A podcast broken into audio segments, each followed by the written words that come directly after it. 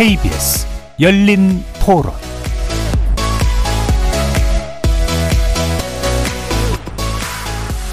안녕하십니까. KBS 열린 토론 정준희입니다.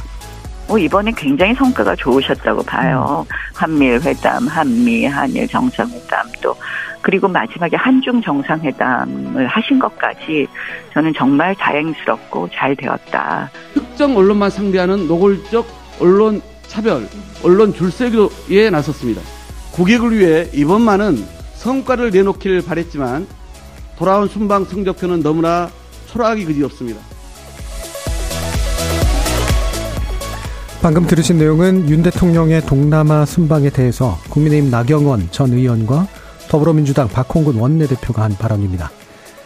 매주 목요일 세 분의 전 의원들과 함께하는 여의도 협치의 기술. 오늘은 윤 대통령의 동남아 순방 외교에 대해서 살펴보려고 합니다. 어제 오전 4박 6일간의 순방 일정을 마친 윤 대통령이 귀국했죠. 순방 기간 중 미국과 중국, 일본 정상을 잇따라 만나면서 외교 성과에 대한 기대감을 높였는데요. 정치권에선 평가가 엇갈리고 있는 상황입니다. 또 이번 순방 직전에는 대통령실이 MBC 기자단 전용기 탑승을 거부하면서 국내에서 또 논란이 불거지기도 했죠. 윤석열 대통령의 세 번째 해외 순방에 해당하는 이번 동남아 순방 어떤 성과가 있었고 어떤 문제가 나타났는지 세 분의 전직 위원들과 함께 살펴보겠습니다. KBS 열린 토론 지금부터 시작합니다. 살아 있습니다. 토론이 살아 있습니다.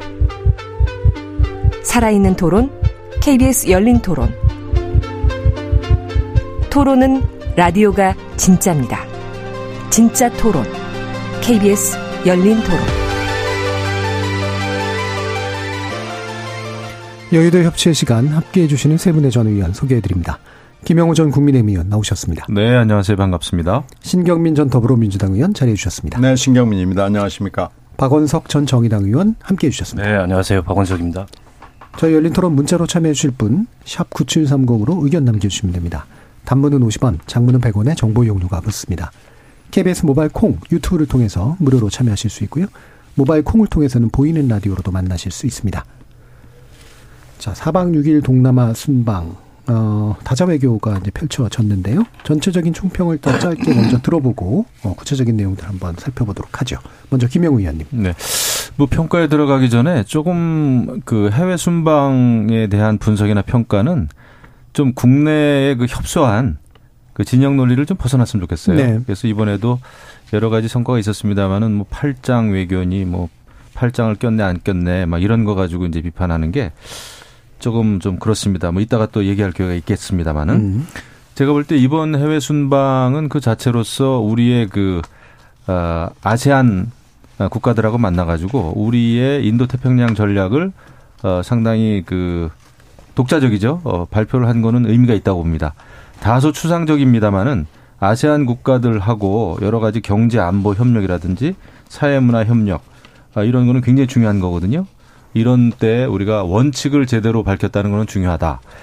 아, 많은 또 분들은 이게 미국의 인도 태평양 전략에 그냥 편승하거나 동조하는 수준 아니냐 그러는데 절대 그렇지 않습니다. 어, 우리가 생각하는 인도 태평양 전략은 이게 이제 앞으로 이 아세안 국가들하고의 협력을 어떻게 에, 풀어가고 발전시키느냐는 굉장히 우리에게도 우리의 경제 안보에도 굉장히 중요하거든요. 그런 면에서 저는 성과가 있었다 생각이 되고 특히 한미, 한일, 뭐 한중 또 한미일 이런 그 주요 국가들하고의 그 정상 외교를 상당히 저는 성공적으로 했다 아, 이렇게 생각이 됩니다. 특히 뭐 오늘도 북한이 미사일을 쐈습니다마는 지금 우리는 안보적으로 북한의 핵 미사일에 대응하는 게 현실적으로는 가장 중요한 에, 숙제입니다.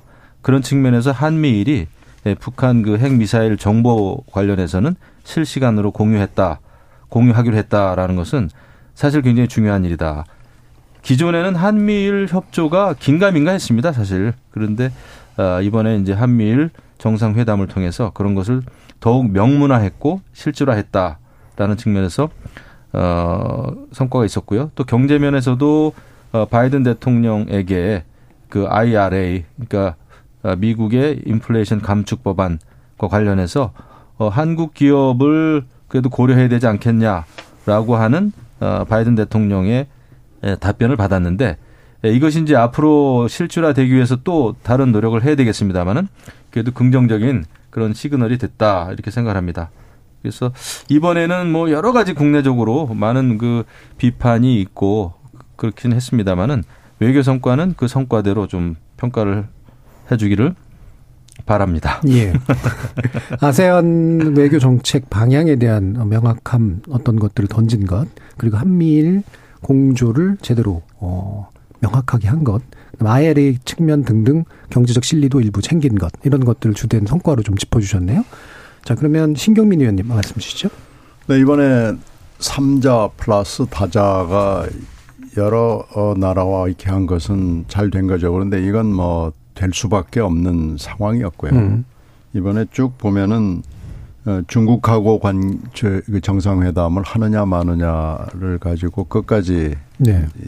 지난번 뉴욕하고는 달리 불확정적이라고 이제 설명을 하면서 확실하게 얘기를 안 했죠. 음. 근데 그건 뭐 이유가 있었을 거예요. 중국이 끝까지 답을 정확하게 안 해주고 중국이 아마 한미라는 걸 좀 보고 어, 어떻게 할 것인가를 결정을 늦게 내렸기 때문에 그렇게 되는 건데 한미라는 걸 보고 하여튼 일본하고도 만나고 한국하고, 한국하고도 만나는 모습을 보여주겠다라는 거에서 일단은 3년 가까이 만에 처음으로 보게 된 건 하여튼 뭐 의미는 있죠. 음.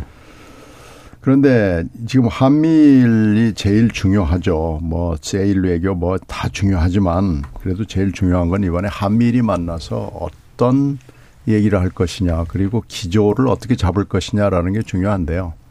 윤석열 외교가 제일 쉬운 선택지, 제일 쉬운 답안지를 뽑아 든 거예요. 네.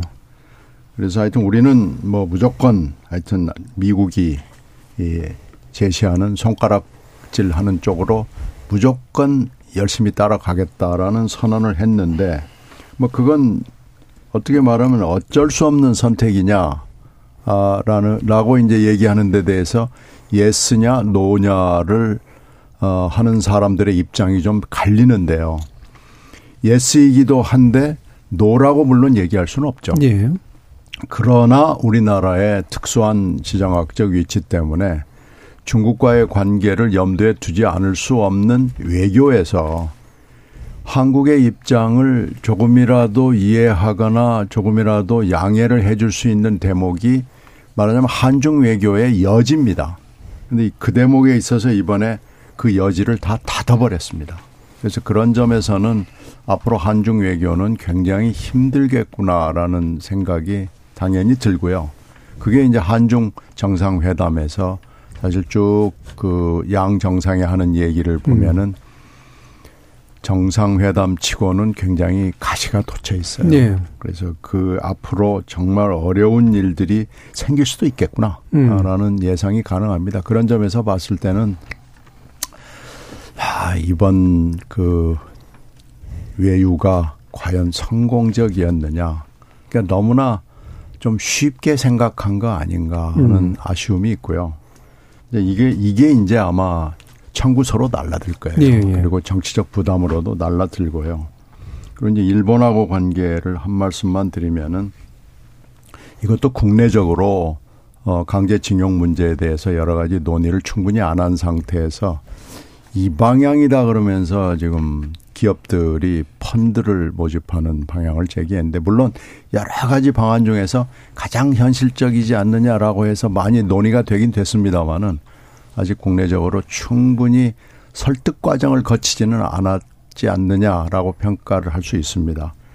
그래서 지금 뉴욕에서 너무나 우리에게 일본 쪽이 모욕을 줬기 때문에 이번에는 하지 않을 수는 없었을 거예요. 음. 그래서 하기는 했는데 하여튼 이것도 아, 이게 앞으로 우리가 제시하는 방향, 일본이 제시하는 방향이 과연 일치될 수 있을 것인가. 너무나 우리가 성급하게 다 된 것처럼 이렇게 하는 게 과연 맞는가라고 생각이 되고요. 그리고 제일 관심이 가는 분야는 역시 IRA인데 계속 이 미국 쪽이 바이든 대통령이 하는 얘기를 보면 원론적인 얘기만 네. 합니다. 그리고 이번에 미국 선거 결과를 봐도 IRA에서 무슨 이 법률 변경이 있을 가능성이 저는 전혀 없다고 봅니다. 음. 특히 이 IRA 법이 통과를 하는데 웨스트 버지니아의 맨신 상원 의원이 어, 민주당임에도 불구하고 공화당 쪽의 파티 라인에 섰거든요. 음. 그런 걸로 봤을 때 미국의 민심, 특히 이번 선거에서 나타난 민심이 무조건 IRA 옹호 쪽으로 갔다고 판단이 돼요. 네. 그래서 바이든 대통령이 아무리 얘기를 해도 이 대목은 우리가 얘기하면 그냥 립 서비스로 좋은 얘기하고 알겠다. 뭐 이 정도로 끝내는데 역시 어, 이번에도 그렇게 끝났기 때문에 우리가 너무 성급하게 미국 국내 정치를 살펴보면서 어, 바이든을 아무리 쪼아봐야 바이든이 꼼짝할 수 있는 여지는 없으니까 이 대목은 차라리 다른 대안을 내놓는 게 지금 현재로서는 맞고요. 이게 아마 중국 쪽하고 관계에서 또 미국 쪽하고 관계에서 굉장히 어려운 리트머스 시험지가 될 것이 너무 분명해 보입니다. 그래서 이번 그 정상회의 정외유는 그냥 쏘쏘입니다. 뭐 음. 특별히 변한 것도 없고. 예. 다만 우리가 한미일 쪽에 완전히 밀착하겠다라는 것을 쉬운 선택지를 딱 뽑아서 대내외에 공표했다. 뭐 그런 정도의 의미가 있는 어, 차수 변경 아닌가 생각됩니다. 예. 마치 오늘 수능 날이긴 한데요. 예. 정답지를 그냥 제대로 뽑은 건지 시각에 따라서는 아니면 좀 더 쉬운 풀이 해법을 선택해서 사실 알고 보면 청구서가 날아들 그런 과정을 남긴 건지 자 말씀 더 부탁드릴까요, 박원석 의원님? 그러니까 저는 한 지난 30년 동안 어, 보수 정권, 진보 정권을 막론하고 외교에 있어서 일관성 있게 유지해온 하나의 기조가 있었다고 생각합니다. 네. 그게 바로 이제 균형 외교인데요. 저는 그 균형 외교의 기조를 아, 무너뜨리고 어떻게 보면 신냉전 질서에 편승하는 어, 그런 어떻게 보면 좀 위험한 선택을 한 아, 그런 이 외교가 아니었나 싶습니다. 앞서 이제 김영우 의원님께서는 한국판 인도태평양 전략이 우리의 독자적인 어떤 평화 번영 구상으로서 미국의 인도태평양 전략과 차별성이 있다 이렇게 말씀을 음. 하셨는데 저는 전혀 그 차별성을 느낄 수가 없었고요. 네. 어, 그 선언문을 보면 마치 이거는 미국의 국무부나 백악관의 텍스트를 그대로 옮겨놓은 음. 듯한 아, 그런 내용이 아니었나 싶습니다. 그리고 실제 윤 대통령이 썼던 워딩들을 살펴보십시오. 자유롭고 개방된 인도 태평양, 또 규칙 기반 질서, 항행의 자유, 힘에 의한 현상 유지 변경 반대. 음. 이거 10년 동안 미국에서 계속 떠들어왔던 얘기입니다. 네. 그 얘기를 다시 한번 아, 확인한 게 윤석열 대통령의 인도 태평양 전략이었고요. 그리고 그 한미일 뭐 삼국 정상회담 저는 뭐 안보 위기가 고조된 상황에서 필요했다고 생각합니다. 근데 그 프놈펜 선언을 내용을 읽어보면 너무 포괄적인 내용이 어, 어떻게 보면 좀 우리 국익에 대해서 좀 치밀하게 따져보지 않고 담겨 있는 거 아닌가 음. 그런 우려가 들었어요. 어, 특히 이제 사실 뭐 미국이 원하는 대로 거의 그 프놈펜 선언의 내용들이 담겨 있고 이거는 이제 중국을 노골적으로 어, 견제하고 어, 한미일이 그 공조를 강화해서 어, 중국을 배제하겠다. 이런 선언에 우리가 편승한 거고 특히 이제 중국이 자국의 핵심 이익으로 얘기하고 있는 남중국 해 문제나 대만 해협 문제까지 우리의 참여, 우리의 역할을 거론한 거는 저는 앞으로 그러면 대중국 외교를 어떻게 하려고 그러지? 음. 이런 걱정이 아, 많이 들었습니다. 아, 물론 이제 한중 정상회담이 성사된 거는 다행이고 향후에 그럼 한중 관계를 어떻게 설정할지 아, 탐색이 우리로서도 필요한데 일단 그 이번 한중 정상회담에서 특별한 내용, 구체적인 내용을 다루진 않았지만 어쨌든 시, 시진핑 주석 입을 통해서 나온 다자주의 문제라든지 공급망 안정이라든지 결국 이게 이제 미국이 의도하는 대로 어, 이 중국을 포위 견제하려는 또 거기에 참여하려는 한국에 대해서 우회적인 경고의 의미를 전 담고 있다고 아, 보거든요. 어, 그런 면에서 우리의 그 이른바 이제 균형 외교 지난 30년 동안 보수 진보 정권을 막론하고 표방해왔던 그 기조가 흔들리면서 우리 외교가 큰 어떤 실험대 도전에 직면한 게 아닌가라는 생각이 들고요. 그에 반해서 그럼 얻은 건 뭐냐? 아까 이제 IRA 문제를 말씀하셨습니다만 IRA에 대해서 한국의 기여를 어, 다시 한번 검토하겠다 이런 정도의 언급을 했는데 사실 지나치게 원론적 언급이죠. 왜냐하면 IRA는 한미 FTA 위반이에요. 미국이 그렇게 얘기할 수 있는 사안이 아니고 음. 우리가 이걸 무슨 저자세로 사정할 문제가 아닙니다. 음. 한미 간의 무역 협정을 위반한 겁니다. 아, 그에 대해서 우리는 좀 더 이 공세적이고 당당하게 지적을 해야 되고 오히려 미국이 어, 그에 대해 수세, 수세적이고 뭔가 방어적이어야 되는데 여전히 우리가 뭔가를 이렇게 좀그 어, 갈구하는 듯한 그런 모습인데 구체적인 건 얻은 건 없어요. 앞으로 이제 과연 이거 우리를 예외로 할 건가 지켜봐야 될 대목이고요. 그다음에 한일 정상회담 지난번에 유엔에서 그 정상회담 같지 않은 격에 맞지 않는 그런 정상회담을 음. 해서 구력 외교다 이런 비판을 많이 받았고 그에 비해서는 진전된 모습을 보였습니다만 강제징용 문제가 제일 큰 현안인데 음 그래서 그 구체적 해결의 접점을 과연 만들어가고 있는 건지 어떻게 보면 이게 정보가 너무 좀 통제되어 있는 게 아닌가 싶어요. 특히 강제징용 문제는 당사자들의 입장이 중요하거든요. 당사자들이 수용할 수 있는 해법이어야 아 그게 이제 성립이 되는데 그러려면 소통을 해야 되거든요. 근데 지금 과연 정부가 어떤 원칙을 가지고 어떤 기준하에 음. 강제징용 문제를 해결하려고 하는지 알 수가 없어요.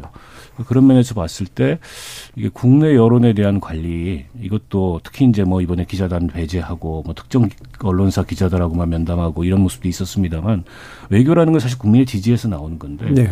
예, 그런 면은 정무적으로 신경 쓰지 못했던 그런 외교가 아닌가 싶고요. 저는 전체적으로 형식은 음. 어, 이런저런 형식을 다 갖추긴 했지만 어, 이게 실질이 있었는지 알맹이가 있었는지 더군다나 큰 어떤 외교에 있어서 기조 변화가 있는데 음. 그 점이 충분히 공감대를 얻고 있는 건지 이런 점들에 대해서 좀 지적을 하고 싶습니다. 예. 예, 지금 한미, 한일 또 한미일, 한중 여러 가지 이제 문제들이 이제 전체적인 총평으로 이제 좀 나왔는데요. 약간 쪼개서 이제 그러면 그 얘기를 더 나눠보면 좋을 것 같은데 일단 전체적으로 좀 지적된 그고 시각 차이가 크게 나타나는 부분 중에 하나는 뭐 이번에 이제 아세안 정책이든 뭐 기타의 것이든 간에 왜 한국이 미국이 할 말을 똑같이 그냥 대신해 주는 정도로 하고 있는가. 이게 과연 우리한테 좋은 일인가. 라는 그런 부분에 대해서 일단 한미 문제를 중심으로 한번 얘기를 해보도록 하죠. 김영우 의원. 이렇게 봐야 될 겁니다. 그 미국의 이제 인도 태평양 전략이라고 하는 원칙이 있죠. 물론 현실적으로는 중국에 대한 중국이 이제 아세안에 있어서 이 동북아 동남아에 있어서 여러 가지 현상 변경을 하려는 그런 노력을 하지 않습니까? 네. 뭐 대만 병합 문제라든지 아니면 남진아에서 인공섬을 만들어 가지고 군사 기지화 한다든지 이런 거는 굉장히 심각한 문제거든요.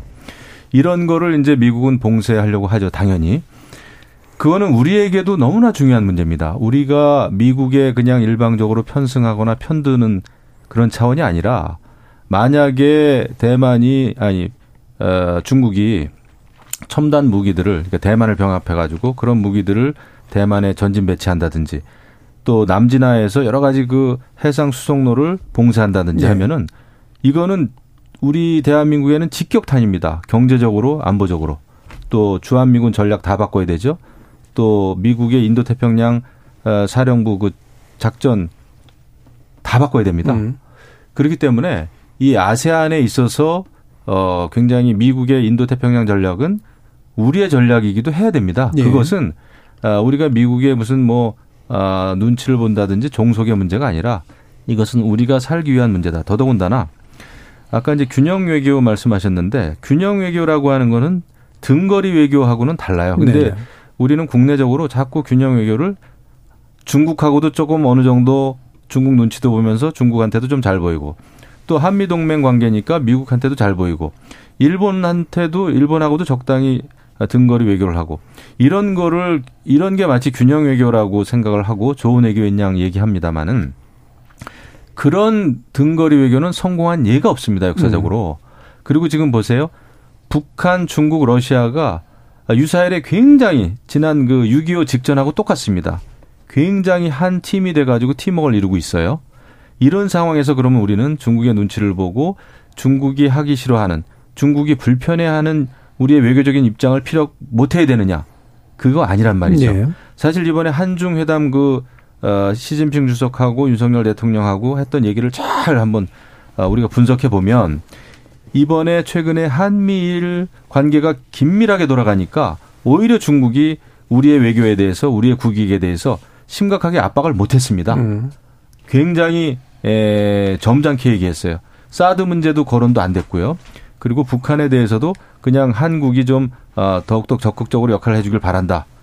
이런 얘기를 했죠. 그런데 여전히 여전히 중국은 확실히 북한의 동맹 국가임을 예. 이번에도 보여줬죠. 그래서 어, 북한 핵 미사일 문제에 대해서 우리는 중국의 역할을 기대를 하고 중국의 역할이 필요하지 않느냐 이렇게 얘기하면은 중국이 뭐라 그랬습니까? 북한의 합리적인 우려를 해결하는 게 먼저다 이런 식으로 얘기했습니다. 그러니까 지금 그 한반도 주변을 둘러싼 그 안보와 평화를 보는 시각이 우리와 중국은 너무나 다르거든요. 이런 상태에서는 우리의 원칙 또 한미일 협조라고 하는 원칙을 표방하는 게 저는 옳은 출발이다 봅니다. 여기서 만약에 등거리 외교나 잘못된 균형 외교 감각을 가지고 중국의 눈치를 보기 시작하면은 아무것도 안 됩니다. 저는 그게 국제 정치의 냉혹한 현실이라고 봐요. 예. 물론 앞으로 중국과의 문제는 잘 풀어가는 게 중요하죠. 일본도 마찬가지고 이제 그런 것은 우리가 염두에 둬야 되지만 원칙을 제대로 밝혔다는 거는 이번에 큰 성과다. 음. 미국의 이제 뭐 그러니까 국익을 한국이 그냥 무차별적으로 쫓아가는 게 아니라 그게 우리의 국익의 문제하고 정확히 직결되는 것이다. 그렇습니다. 라고 이제 보시고요. 그러면 또 북중 한미 사이의 관계는 이미 선이 이렇게 나눠져 있는 문제이기 때문에 등거리로 파악할 수 없다. 자, 어, 바로 네. 박원석 의원님 말씀 주실까요? 음, 아니, 저는 뭐 균형 외교가 그 눈치를 보면서 등거리 외교를 하는 건 아니라고 생각하고요. 네. 그러니까 균형 외교는 철저히 국익 중심의 외교를 음. 하는 걸 저는 균형 외교라고 네. 생각을 합니다. 에, 그런 점에 있어서 한미 동맹이 우리 국익에 있어서 매우 중요하고 그 비중이 크다는 거를 누구도 어, 부인하지 네. 못하고 거기에 한 발을 굳게 디뎌야 되고 나머지 한 발은 정말 우리 국익을 위해서 열심히 움직여야죠. 음. 근데 지금 두 발 다 담그는 듯한 모습을 보여서 그게 걱정스러운 겁니다. 농구에서의 피보팅 같은. 예, 그러니까 예. 피보팅을 하지 않고 음, 그냥 예. 두발 다 담그면 과연 그게 우리 국익에 좋겠는가? 이게 그 미국의 이제 인도 태평양 전략이라는 게 일종의 이제 미국의 이, 이 지역 전략입니다. 네. 해양 세력이 중심이 돼서 어 이 대륙 세력인 중국, 러시아 이걸 견제하겠다. 근데 왜 우리가 그걸 갖다가 그대로 그렇게 우리 전략으로 받아들여서 아니 그러면 거기에 특별한 의미를 두는 게 아니라면 우리의 유라시아 전략도 있어야 되잖아요. 예. 그것도 발표해야죠 그러면은. 음. 근데 지금 과연 그런 이 정부가 그런 걸 갖고 있는지는 저는 음. 의문입니다. 어, 그래서 한미 동맹이라는 피할 수 없는 현실이자 또 우리 국익에 굉장히 큰 비중을 차지하는 어, 그런 동맹을 우선적으로 내세운다 하더라도 모든 것을 사실은 이 미국의 대외 전략에 우리가 맞출 수는 없거든요. 그리고 현실적으로 어, 물론 이제 중국은 우리하고 적대하고 있는 북한의 군사 동맹을 맺고 있기 때문에 안보에 있어서 네. 이해관계가 다르죠. 그 점을 저는 어, 부- 부인하지 않고요. 그럼에도 불구하고 또 경제 현실에 있어서는 어쨌든 우리의 최대 교역국가로서 어, 경제 의존도가 상당히 있어요. 그 경제 의존도가 이렇게 높은 게 바람직하냐? 아, 이거 높은 게 바람직하지는 않죠. 그걸 탈피하기 위해서 우리 노력을 해야 되겠지만 단기간에 이루어질 수 있는 건 아니지 않습니까? 근데 지금 경제에 있어서마저도 이 미국이 지금 주도하는 이 공급망 재편을 통해서 그 공급망에서 중국을 제외시키겠다. 과연 그리고 그리고 대한민국 경제가 그 온전할 수 있을까요? 음. 어, 거기에 편승한다면 아니 중 우리 공급망에서 중국이 차지하는 의존도가 상당히 큽니다. 얼마 전에 그 요소수 사태도 우리가 겪었지 않습니까? 아, 그런 면에서 봤을 때 아, 저는 한미 동맹 차원에서도 미국도 양해할 수 있는 아, 그런 어떤 우리의 외교의 여지들이 공간, 공간이 있고 여지들이 있고 또 미국의 양해를 얻어내야 된다고 생각해요. 역대 정부들은 그런 의혹들을 전 해왔다고 보는데 이 정부는 너무 그냥 그 말하자면 한미 동맹이라는 것에 그리고 미국의 전략에 두 발 다 담그는 에, 그런 모습을 보이고 음. 있어서 염려스럽다는 거죠. 그럼 대중국 외교를 어떻게 할 건지 예, 그에 예. 대해서 분명한 기조와 전략이 있어야 되는데 그건 뚜렷지 않고 예.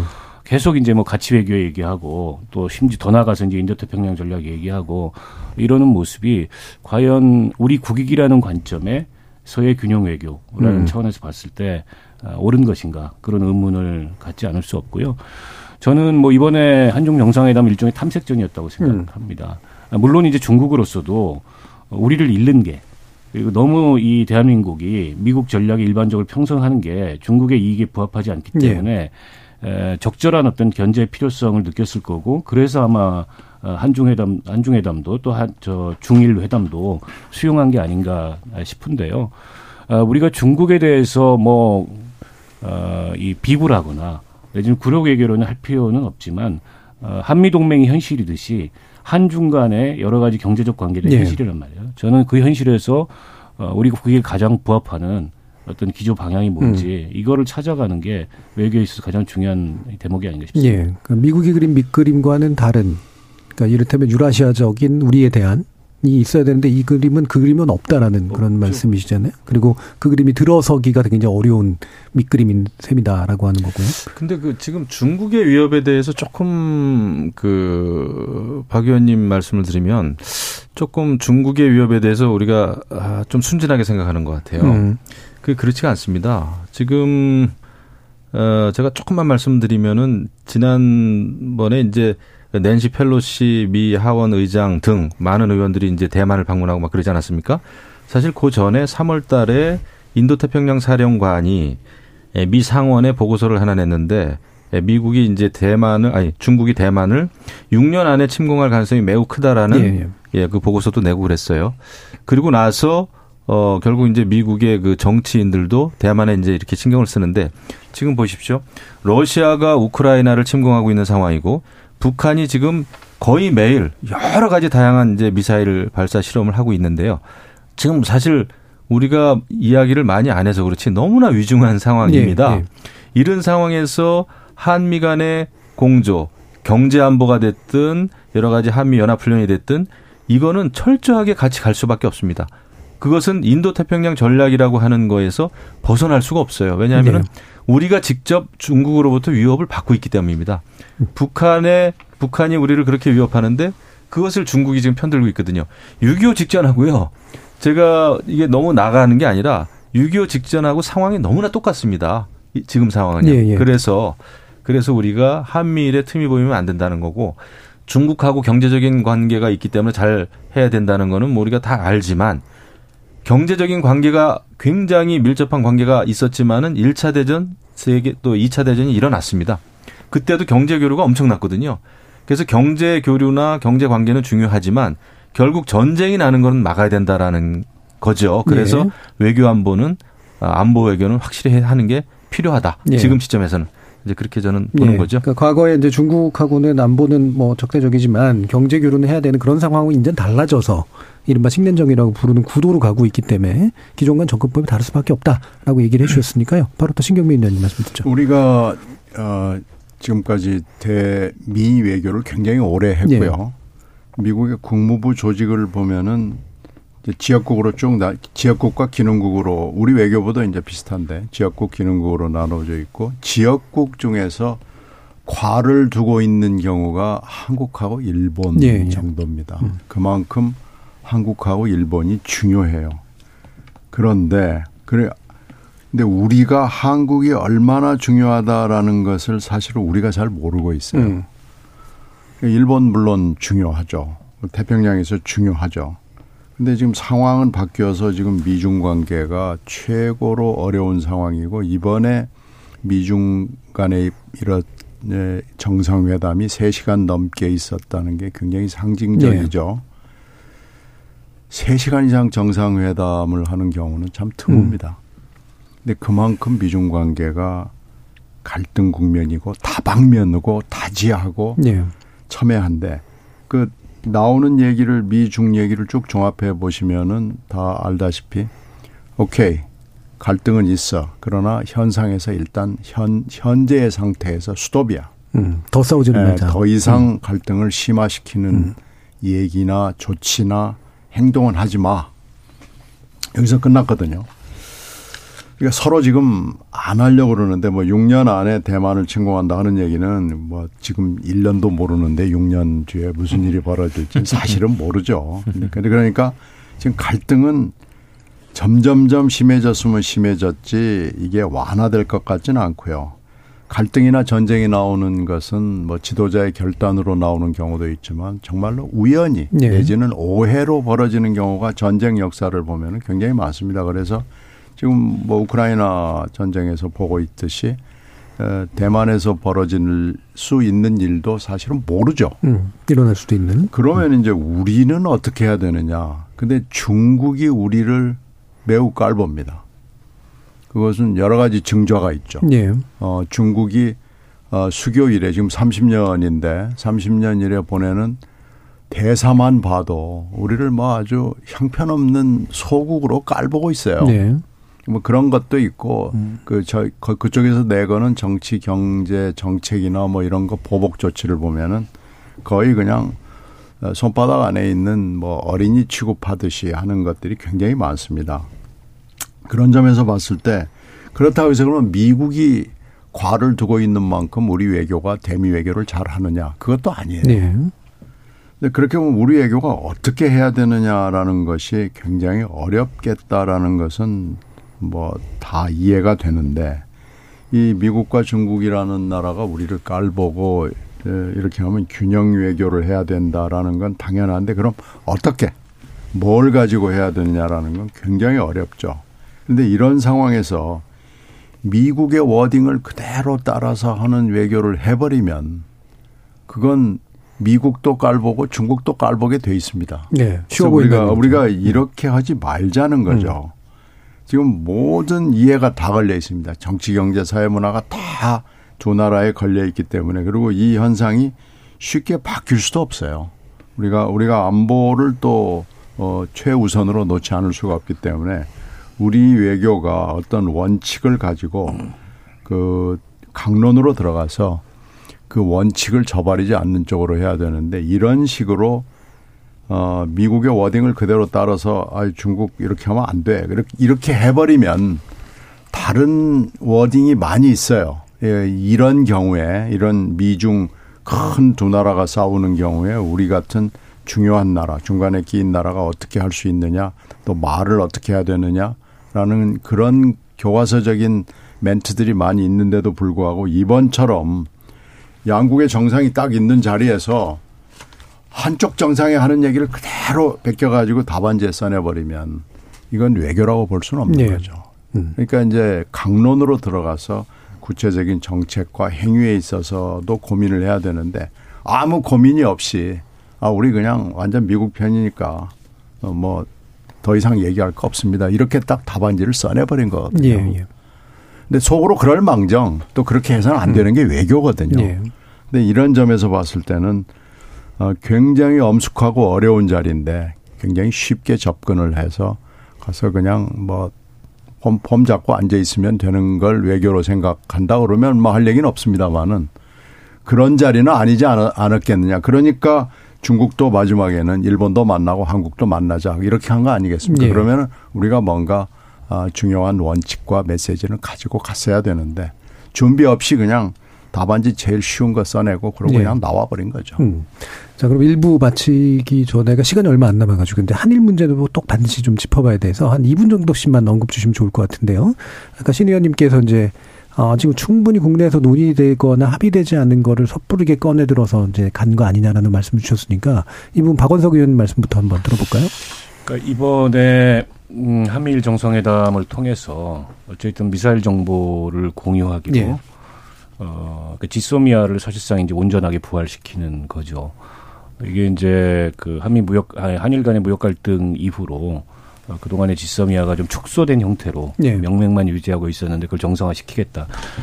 에, 사실은 미국이 오랫동안 한일을 향해서 그 종용해 왔던 종용해 왔던 바이기도 하고 어쨌든 미국의 구상은 어, 이게 한미 간에 혹은 미일 간에가 아니고 한일 간에도 군사협력의 수준을 거의 동맹 수준으로 끌어올리겠다라는 목표를 갖고 있고 그게 가장 걸림돌이 됐던 게 과거사 문제였지 않습니까? 미국은 저는 여전히 똑같은 기조를 유지하고 네. 있다고 보고요. 물론 이제 가장 가까운 나라인 또 여전히 경제적으로 과거보다는 비중이 낮아졌지만 어, 밀접한 관계가 있는 일본과 갈등 일변도의 이런 관계를 계속 가져가는 것은 바람직하지 않다고 네. 생각해요.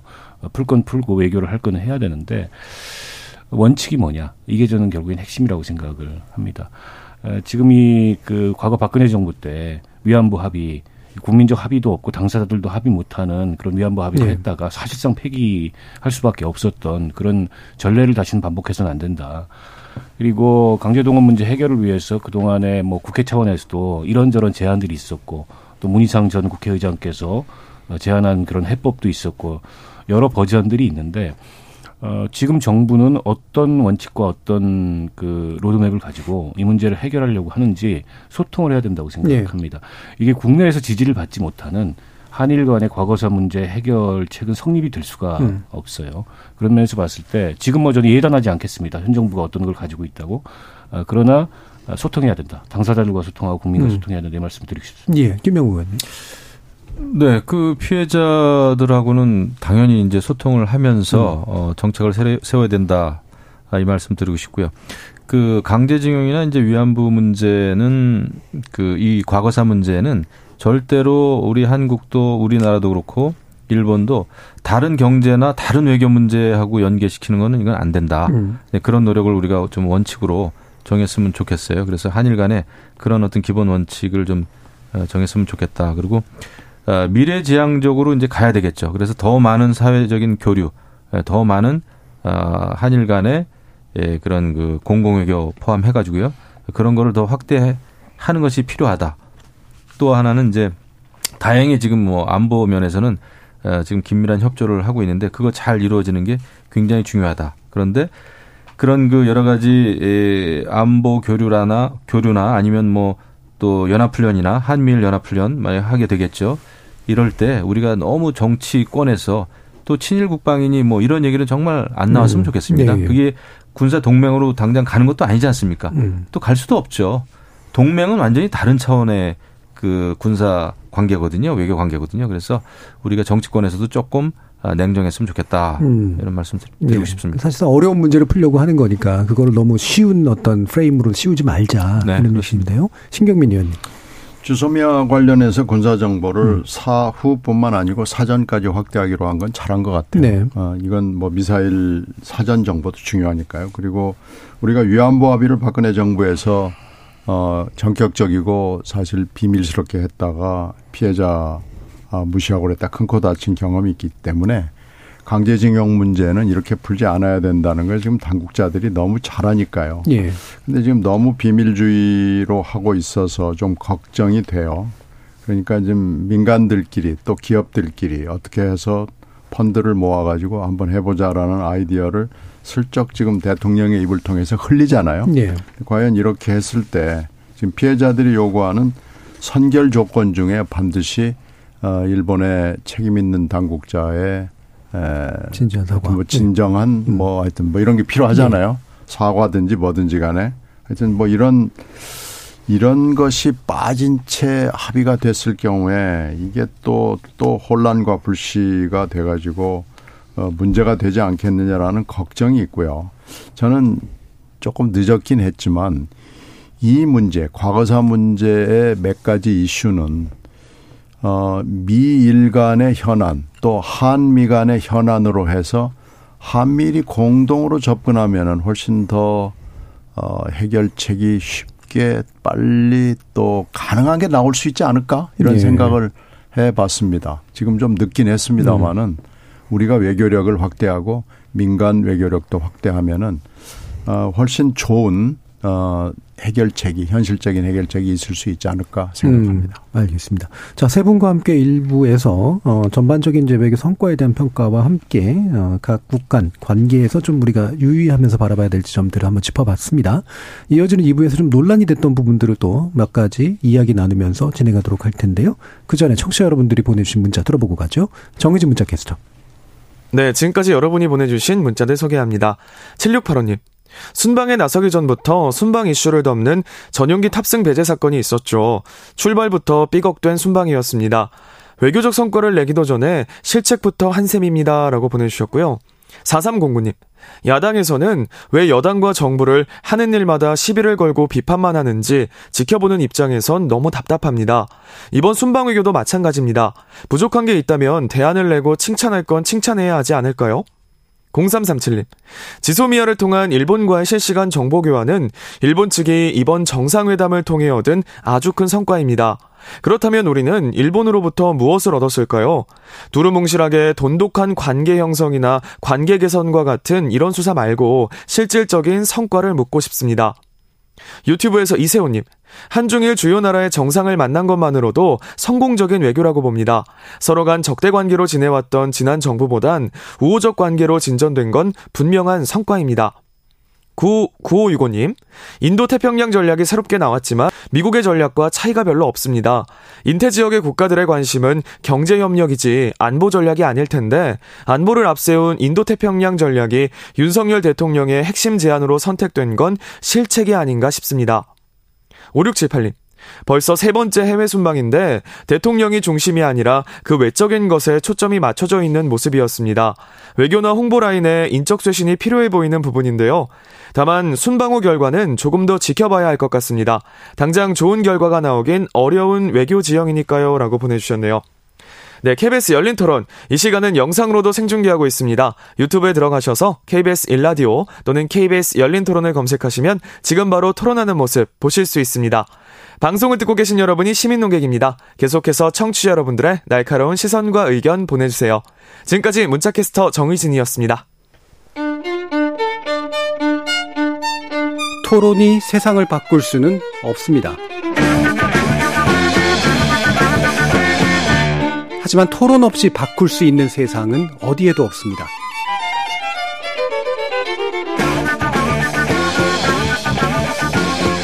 세상의 선한 변화를 갈망하는 당신. 정답이 아니라 질문의 힘을 믿는 당신. 우리 KBS 열린 토론에서 만납시다.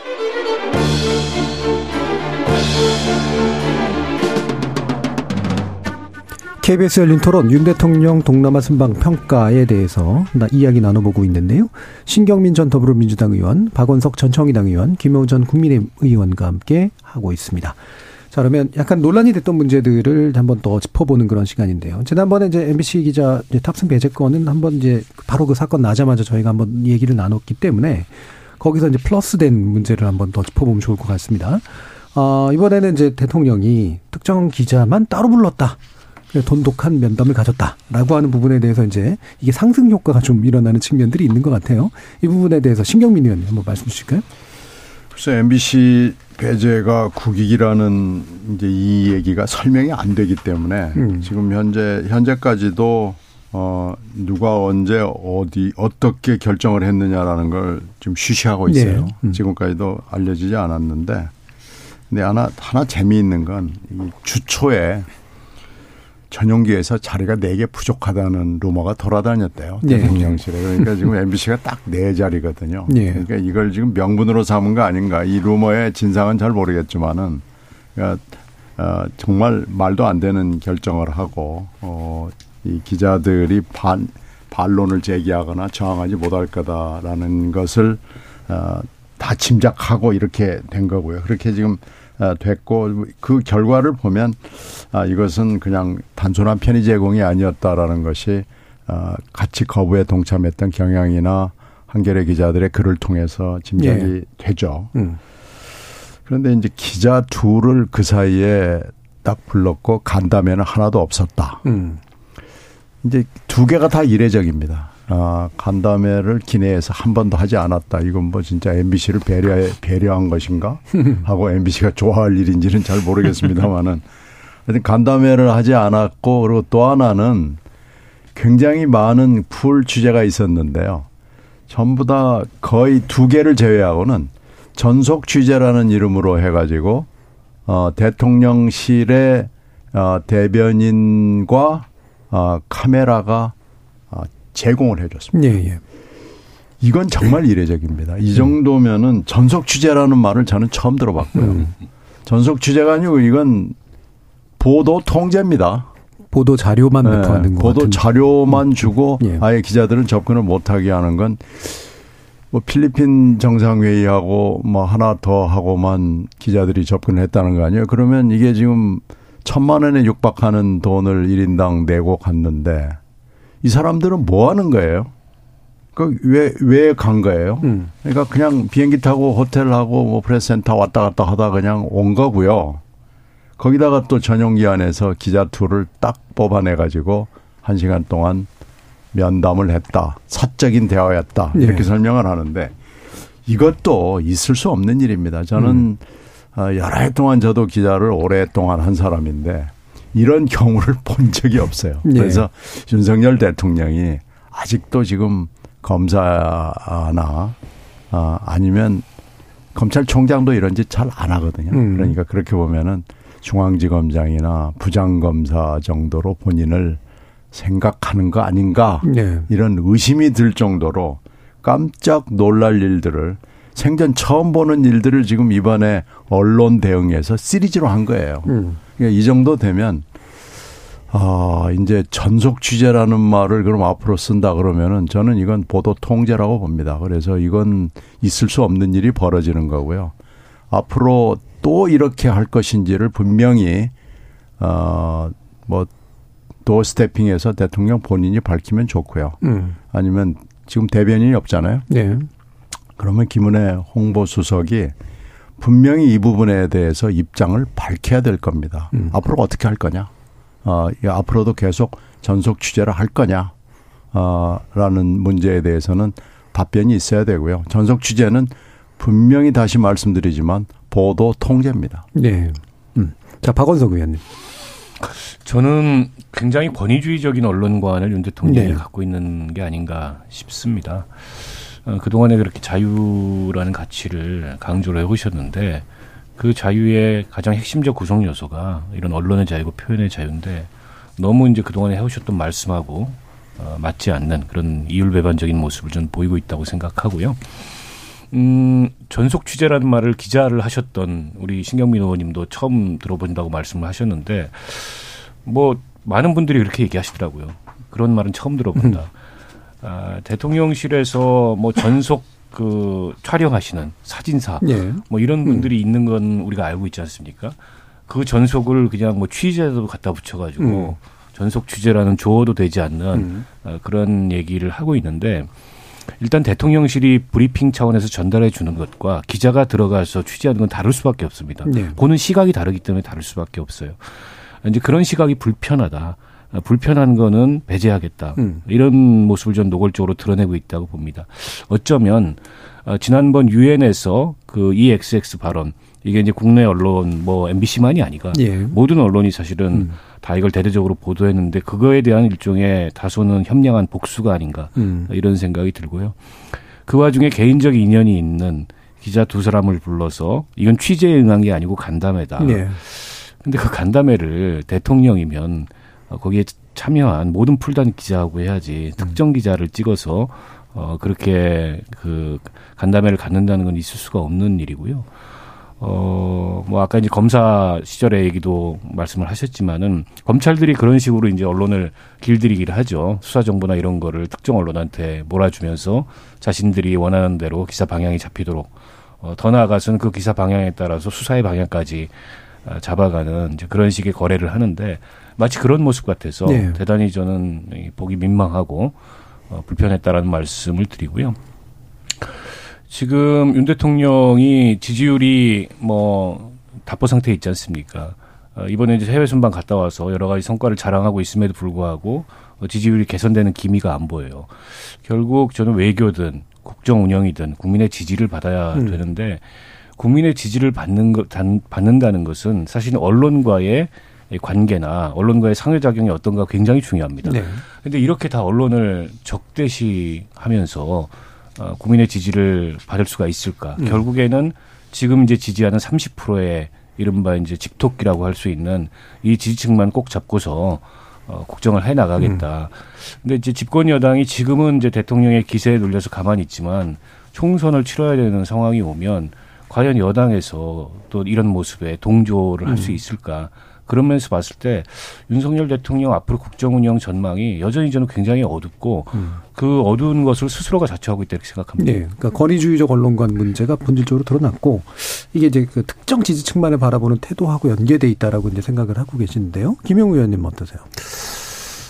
저는 이제 요즘 그런 생각이 들어요. 지금 대통령 지지율도 말씀하신 대로 답보 상태고, 뭐 국민의힘 여당 국민의힘도 그렇고, 또 대통령과 국민의힘을 그렇게 집요하게 비판하는 뭐 민주당을 비롯한 특히 이제 민주당이죠. 지지율이 안 올라가고 있습니다. 네. 경우에 따라서는 국민의힘보다 나- 낮고 그래서 이거는 참 문제다. 야당도 대한 정당이 되지 못하고 있고 그다음에 또 국정을 이끌고 있는 여당도 좀 그렇고요. 예. 이게 뭐가 문제인가 이런 생각을 하면 조금 국민이 바라는 상식적이고 어 기본적인 그런 그 정치 행태를 보여주지 못하는 예. 데서 원인을 찾을 수 있을 것 같아요. 여당이든 야당이든 음. 여가 야가 야가 됐고 야가 이제 여당 된 거 외에는 별로 바뀐 게 없지 않나라는 게 많은 국민들이 지금 그렇게 생각하는 게 아닌가 싶어요. 다시 문제 좀 돌아와서 어 지금 아마 윤석열 그 대통령실은 언론에 대해서는 좀 트라우마가 있는 것 같습니다. 음. 그러니까 굉장히 특정 아주 비판적이고 어, 상당히 이제 취재와 보도에 있어서 때로는 부주의하거나 편향된 이런 언론들에 대해서 굉장히 그 강박 관념이 있다 보니까 이런 그 일들이 일어난 것 같아요. 네. 그래서 MBC 탑승 배제도 그렇고 그다음에 이번에 이제 김건희 여사 특히 그 전속 취재 예. 라는 형태로 이렇게 했는데 이거를 아마 넘어서야 될 겁니다. 이 국정 운영을 하기 위해서는 어, 다소 상당히 불편한 언론 환경 또 상당히 불편한 그 방송사 또 더더군다나 요즘 같으면 유튜버 방송까지 말이죠. 예. 이런 환경이지만은 이런 거를 상대로 하는 것이 또 정치거든요. 음. 어, 그래서 이것에서 좀 더 벗어나서 지금은 굉장히 불편하겠지만은 에, 조금 더 어, 그 대화 언론 관계를 에, 좀 부드럽게 에, 유지해 드리는 게 아닌가 이런 생각이 좀 들어요. 그래서 이게 극복이 안 되면은 앞으로도 굉장히 어렵지 않겠나 그런 생각이 음. 듭니다. 그래서 음. 제가 이제 그 언론이라고 하는 것은 도움도 되지만 도움이 안 되는 경우가 굉장히 많죠. 음. 취재원의 입장에서 봤을 때. 하지만 그런 겁니다. 정치가 거기서 시작이 되는 거고요. 그리고 문제가 있을 때는 진짜 문제 삼아야 될 때는 그것은 그 법적인 절차를 거쳐서 음, 문제를 삼는 게 옳다. 음. 아, 그렇지 않으면은 에, 조금 이렇게 좀 치사해 보일 수가 있죠. 어, 이게 탑승을 배제한다든지 뭐 네. 이게 저는 이게 정무적으로 좋은 판단은 지금 생각해도 아니라고 봐요. 네. 그것 때문에 많이 이번에 점수를 깎였다. 해외 순방 사실 꽤 잘 해놓고도 지지율이 크게 오르지 않은 것은 아, 그런저런 문제도 있겠구나 이렇게 음. 좀 생각을 해봅니다. 예. 그 얘기를 해주셔서 그럼 다시 신경민 의원님께 좀 짧게만 좀 여쭈면 아 이게 이제 결국 홍보 수석이 나름대로 권한을 제대로 좀 행사하거나 대변인의 역할이 좀 제대로 저, 역할이 주어지면 사실 대통령을 설득하는 방식으로 뭔가 이 언론 문제를 풀잖아요. 글쎄 그걸 예. 뭐 생각을 왜 안 했겠어요. 예. 그래서 아마 MBC 기자나 다른 기자들이 홍보 수석한테 부, 짜잔 부탁 겸뭐 음. 취재 겸 한 것 같아요. 네, 그랬더니 홍보 수석의 반응이 내, 내 손을 떠났고 내 음. 권한이 아니다라는 표현을 했다고 그래요. 음. 그런 걸로 봐서 설득 불가능한 거 아닌가 그런 음. 생각을 해요. 전반적으로 네, 대통령의 네, 전반적으로 의중. 대통령실의 분위기가 음. 홍보 수석 정도가 나가서 아니되옵니다. 뭐 이렇게 하시는 게 좋겠습니다랄지 음. 뭐 이런 건 그건 곤란합니다도 얘기를 못하는 아니되옵니다는 물론이고요. 음. 그래서 아무것도 부정적인 얘기는 할 수 없는 대통령실의 분위기를 이번에 아, 전용기 배제 그 사태에서도 읽었다고 그럽니다. 그래서 네. 대통령실의 출입 기자나 외부 인사들은 거의 대통령실의 분위기는 이제 아무 얘기도 할 수 없는 분위기다라고 어, 판단을 진단을 내렸다고 그렇게 전해 들었습니다. 음, 예. 자, 그러면 두 번째 문제. 어, 이게 이제 매번 이제 이번에 세 번째 순방인데 이제 매번 외교 무대에서 사실 스포트라이트를 더 많이 받았던 건 김건희 여사인데요. 이번은 지난번보다는 좀 달랐긴 했습니다만 뭐 팔짝 논란이라든가 이런 건 본질적인 건 아닌 것 같고요. 근데 대신 어 배우자 외교라고 부를 수 있는 그런 영역에서 어, 다른 어떤 그 국가들의 어, 배우자들과 함께 뭔가 그 프로그램에 들어가기보다 이제 독자적으로 이제 움직이는 모습 그리고 요게 대통령실이 제공한 어떤 사진이 이제 노출되는 그런 방식으로 이제 보도가 주로 이루어졌는데 이게 또 정치적인 논란하고 또 연결이 돼서요.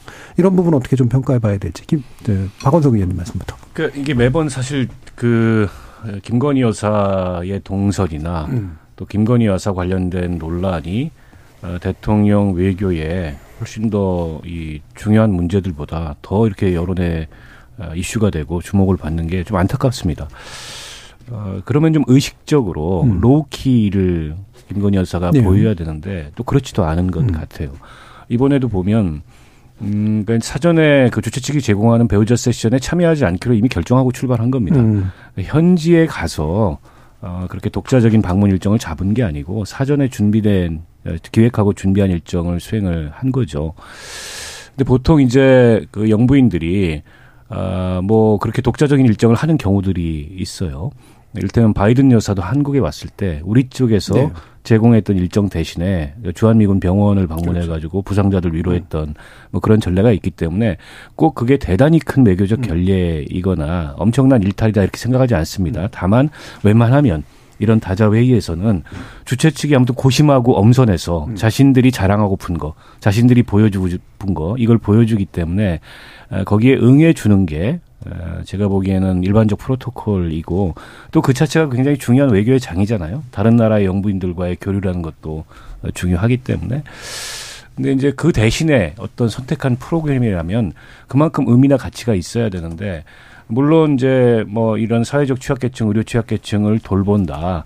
그런 선의를 보여주고자 하는 의도는 있었는지 모르겠으나 그게 실제 그런 배우자 세션에 참여하지 않을 만큼의 음. 이제 그런 선의로 잘 부각이 됐느냐 이런 점에서 좀 안타깝죠. 특히 이제 연출 논란이 또 나왔잖아요. 네. 이거는 그런 선의보다 결국에 이미지 홍보에 더 방점이 간 기획 아니냐. 게다가 왜 취재를 그 취재진을 동반 안 하고 사전에 예고 안 하고 사후에 아, 취사 선택해서 음. 사진이나 이미지를 제공하느냐. 아, 그럴 필요까지 있느냐 이런 논란이 따릅니다. 이게 마치 이제 전속 취재하고 비슷한 건데요. 김건희 여사 지금까지 어, 대부분이 일정에 관한 홍보가 이런 식으로 네, 네. 진행이 되는데 이전 시스템 문제를 또 거론하지 않을 수 없습니다. 지금도 부속실이 없잖아요. 결국에 이 동선이나 홍보 이미지를 결정하는 거 본인이 하는 것 같아요. 음. 근데 그게 과연 그렇게 좋은 말하자면 이미지냐 그렇지 않은 것 같아서 이게 문제인 예. 거거든요. 어떻게 보면 좀 감각이 구린 거죠. 예. 의도한 효과가 안 예. 나는. 그래서 저는 전문가들로 여전히 팀을 구성을 해야 된다. 음. 그리고 그 전문가 투명하게 거기서 관리하고 결정되도록 해야 되는데 이번에도 무슨 오드리 헵번 그 이미지를 카피했니 네. 이런 논란이 나오지 않습니까? 게다가 어 사실은 그 캄보디아 주최 측 입장에서 보면은 별로 그런 가난이나 빈곤을 드러내는 건 좋아하지 않을 수 네. 있어요. 그리고 이제 국제 국제 인도주의 활동의 원칙도 그렇게 자극적인 장면 네. 이런 것들을 이제 삼가하는 그래서 빈곤 포르노라는 말이 나온 거지 않습니까? 네. 물론 이제 민주당의 그 의원이 그 얘기를 써서 영부인을 비판하는 것은 저는 적절하진 않았다고 생각을 아, 해요. 네.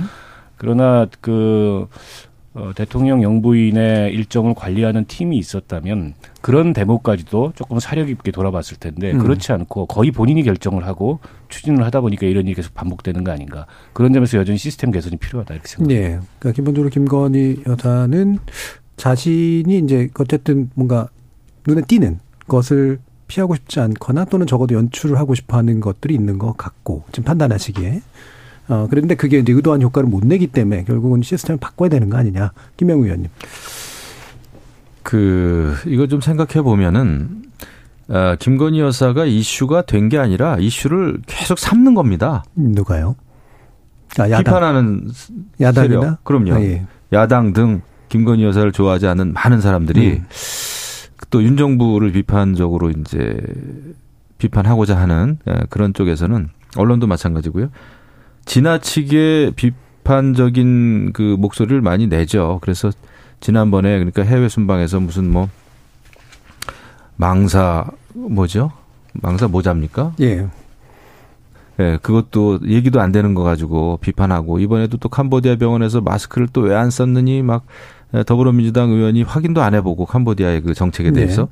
이런 겁니다. 그러니까 만약에 이번에도 배우자 세션을 세션에서 배우자 프로그램을 소화하면 다른 정상 그 배우자들하고 웃고 떠들고 관광지 다니고 했으면은 이태원 참사 이 와중에 예, 국민들이 이렇게 가슴 아픈 상황에서 저렇게 웃음이 나올까? 이런 기사가 엄청 나왔을 거예요. 네. 뭘 했어도 그랬을 안 받을 뻔합니다. 네. 그래서 아마 그런 것으로부터 이제 예, 보호 본능이 있었겠죠. 그래서 이제 아마 다른 일정을 이렇게 개인 일정을 이제 소화한 것 같은데 제가 볼 때는 뭘 했어도 이슈로 삼았고 비판했을 것이다. 음. 지금의 환경이라면 정치 환경, 언론 환경이라면 예. 김건희 여사 쪽그 대통령실에서 잘했다는 얘기는 저는 아닙니다. 음. 근데 이럴 수밖에 없었던 그 곡절이 있어 보여요. 제가 볼 때. 음. 근데 이제 이것은 앞으로 어 그리고 연출 말씀하시는데 대통령이든 대통령 부인이든 영부인이든 다 기획을 하고 어느 정도는 연출을 안 할 수가 없습니다. 그게 정치고요. 네. 그건 국회의원도 마찬가지고요.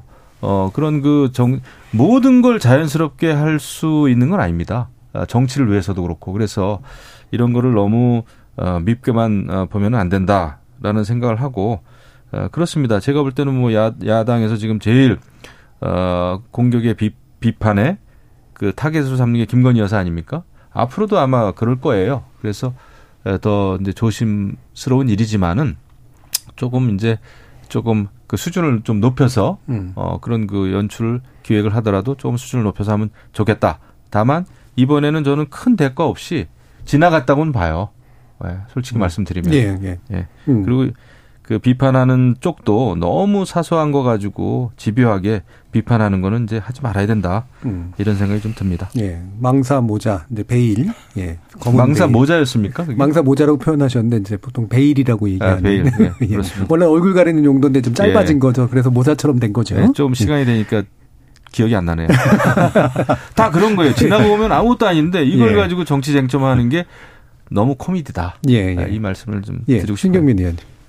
그러니까 좀 low profile로 음. 어, 가는 것이 좋을 것 같다는 생각이 들고요. 지금 예. 본질이 어, 우리가 아까 얘기했듯이 굉장히 중요한데 음. 너무 이런 일들에 아, 시간과 정력을 낭비하는 거 아닌가 하는 생각은 좀 있어요. 다만 한, 가- 한 말씀만 드리자면 김건희 여사의 그 일정과 관련해서는 지금 하여튼 그걸 관리하는 팀은 물론 있는 거죠. 아, 공식으로 이 부속실이 없는 거고요. 그 본인이 결정하거나 하여튼 어쩌든지 팀이 있고 뭐 본인이 결정할 수도 있다 이렇게 보는데 이 원칙을 잊어버리고 있습니다. 어, 모든 일정에는 공식 비공식이 있고 공개 비공개가 있습니다. 그런데 공식 일정인데 비공개할 경우도 있고 비공식 일정인데 공개할 경우도 있는 겁니다. 그리고 비공식 일정이 물론 비공개가 많겠지만 꼭 이것이 다 그런 건 네. 아니거든요. 이것을 잘 혼동을 하는 것 같아요. 음. 근데 이번 경우에는 비공식 일정인데 공개해야 되는 거였던 것 같아요. 예. 그래서 이걸 또 이제 뭐 전속 취재라는 뭐 얘기로 해가지고 또 적당히 넘어가는데 이게 좀 연출의 흔적이 너무나 많이 나고 좀 부자연스러운 게 있어서 비판을 받는 거죠. 음. 그러니까 그런 것들을 말이 안 나게 하려면 공식 비공식 공개 비공개의 원칙을 잘 이해하고 납득해서 이 그 오래된 이게 프로토콜이기 때문에 대개 원칙들이 있거든요. 그 원칙을 좀 이해하고 따라갔으면 아 좋겠다. 그러면은 좀 말이 덜 나지 않을까 생각합니다. 예, 예. 어, 자, 그러면 이제 시간이 좀 많이 남진 않아서요. 어, 거의 마무리처럼 한번 얘기를 나눠보면 좋을 것 같은데요. 어, 아까 잠깐 얘기가 나왔긴 했습니다만, 이제 세 번째라 그래도 앞에 두 번보다는 낫다. 라고 이제 볼 수 있는 시선도 있고요. 그냥 뭐 어차피 비슷한 거다라고 볼 수 있는 시선도 있는 것 같은데, 이 세 번째까지 온 요 상태가 어떻다라고 전반적으로 평가하시는지와 앞으로 네 번째, 다섯 번째로 가려면 뭐를 좀 염두에 두고 해야 된다라고 생각하시는지 한 1, 2분 남짓 아, 상태에서 한번 들어보도록 하죠. 먼저 신경민 의원님 좀 말씀 주실까요? 이게 외교가요. 음. 그냥 폼 잡고 가서 뭐 악수하고 뭐 회담하고 뭐 이런 게 아닙니다. 어, 외교를 실제로 해본 사람들 얘기를 종합을 해보면은 굉장히 고통스러워요. 음. 그리고 추상적인 얘기를 하는 것 같지만 그 추상성 속에 굉장히 많은 우리의 삶이 녹아 있고 네. 생존이 걸린 일들이 굉장히 많은 그래서 이제 전쟁이라고 얘기를 네. 하죠. 그런데 아직 이 세 번을 경우를 쭉 그 대통령 일정을 따라가서 이렇게 면밀히 보면 아직 외교가 뭔지가 잘 이해가 안 돼 있고 음. 몸에 체화가 안 돼 있다는 느낌을 들어요. 그래서 이 얘기를 하는 단어가 좀 이렇게 공중에 붕 떠 있다. 뭔 말인지 이해하고 하는 걸까 하는 느낌이 자꾸 듭니다. 예. 그게 저만 그런 게 아니고요. 외교를 오래 했던 분들의 공통적인 지적입니다. 음. 근데 그건 대통령 본인의 문제도 있지만 지금 대통령 옆에서 외교를 짜고 있는 대통령실의 스텝과 지금 현재 외교부의 그 짜임새가 불안한 거예요. 음. 어, 정말 아마추어들이고요. 자기 생각에 그냥 빠져 있는 거 아닌가. 예. 내 생각만이 옳다 이런 생각을 하고 있고 근데 그분들의 경력이 좀 있거든요. 경력을 이렇게 쭉 돌아다 보면 과연 이 일을 하는데 적합한 인물들인가라는 음. 회의가 듭니다. 그래서 그런 부분에 있어서 다시 한번 좀 점검을 해 봤으면 좋겠고요. 네. 근데 잘할 수 있는 사람들은 꽤 있거든요. 네. 그래서 이번에 어, 어차피 이태원 참사 때문에 어, 대폭 개각이 저는 불가피하다고 네. 보는데요. 지금 아무리 안 하려고 그래도 할 수밖에 없을 거 없게 될 겁니다. 그래서 이 기회에 어, 외교 라인도 다시 한번 좀 점검을 해서 좀 외교가 얼마나 중요한가를 어, 느끼고 있고 그 사이에 많은 사고와 사색과 현장 경험을 한 사람들이 어, 일선에서 뛰는 기회가 네. 됐으면 좋겠습니다. 예. 똑같이 추상적이어 보이지만 사실은 고도로 계산된 외교 언어인 경우도 있고 그렇지 않고 그냥 추상적이기만 한 경우도 있는데 대통령이 외교 언어에 숙달되지 않았다. 그리고 그거를 뒷받침하는 외교 라인에 문제가 분명히 좀 있다라는 말씀 주셨습니다. 박원석 의원님. 예, 어쨌든 우리를 지금 둘러싸고 있는 그 국제적인 환경이나 아, 또 변화 이런 예. 것들이 간단치 않습니다. 이제 이른바 신냉전이라고 하는 다시 과거의 냉전 시대처럼 아, 이 국제 질서가 진영화 되고 있고 그 어느 한쪽의 선택을 요구받고 어, 있고 그것은 좀 이 개방적이고 민주적인 어떤 교량 국가로서 또 중, 중진국으로서 어, 대한민국이 위상을 자리마감하는데 굉장히 큰 도전이라고 저는 보거든요. 어, 그런 면에서 봤을 때 정말 슬기롭게 이런 파고를 헤쳐 나가려면 어, 상당한 역량이 필요하고 또 전략이 네. 필요합니다.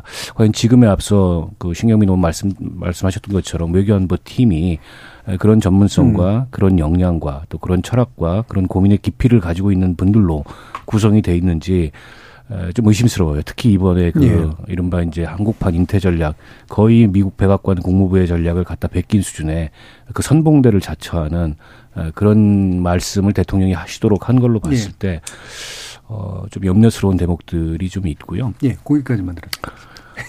예, 네. 1분뿐이 안 남아서. 예. 불리하군요. 예. 제가 그 외교 참 어렵습니다. 그리고 윤석열 대통령은 정치도 처음 하는 거지만은 외교는 또 더 처음 아닙니까? 네. 아, 그래서 어려운 가운데 그래도 지난번에 말씀드렸습니다만 방향을 잘 잡고 가는 거예요. 기본 입장, 기본 원칙은 추상적으로 들릴지 몰라도 그게 기본입니다. 그게 돼야 그 다음에 뭐 균형 외교도 되고 그런 거다. 그래서 어, 나름대로 열심히 외교를 하고 있는 윤석열 정부, 윤석열 대통령에게 지금은 좀 힘을 실어줘야 된다. 지금 뭐 음. 팔짱을 꼈느니 안 꼈느니 이런 거 가지고 정말 그 저급한 비판하지 말고 정치, 국내 정치의 시각으로 해외 순방이나 이 정상 외교를 좀 보지 말았으면 좋겠다. 예. 정치권이 지금은 도와줘야 될 때가 음. 아닌가 이런 생각을 합니다. 예. 자, KBS 열린 토론 오늘 논의는 이것으로 모두 마무리하겠습니다. 오늘 함께 해 주신 박원석 의원님, 김영우 의원님, 그리고 심경민 의원님 세 분 모두 수고하셨습니다. 감사합니다. 네, 감사합니다. 감사합니다. 국익 외교는 당파를 초월한 주제여야 한다지만 나라마다 시기마다 정도 차이는 있어도 국제 정치와 국내 정치가 상호 영향을 받는 건 비단 우리만의 문제는 아니겠죠. 국내 정치의 난맥상을 돌파하기 위해 외교적 성과를 거두든 외교에서 협상력을 높이기 위해 국내 정치를 지렛대로 쓰건 모두 결과만 좋다면 나쁠 것 없는 일이죠. 정말 초당파적으로 수용할 만한 좋은 결과라는 말입니다. 지금까지 KBS 열린 토론 정준이었습니다.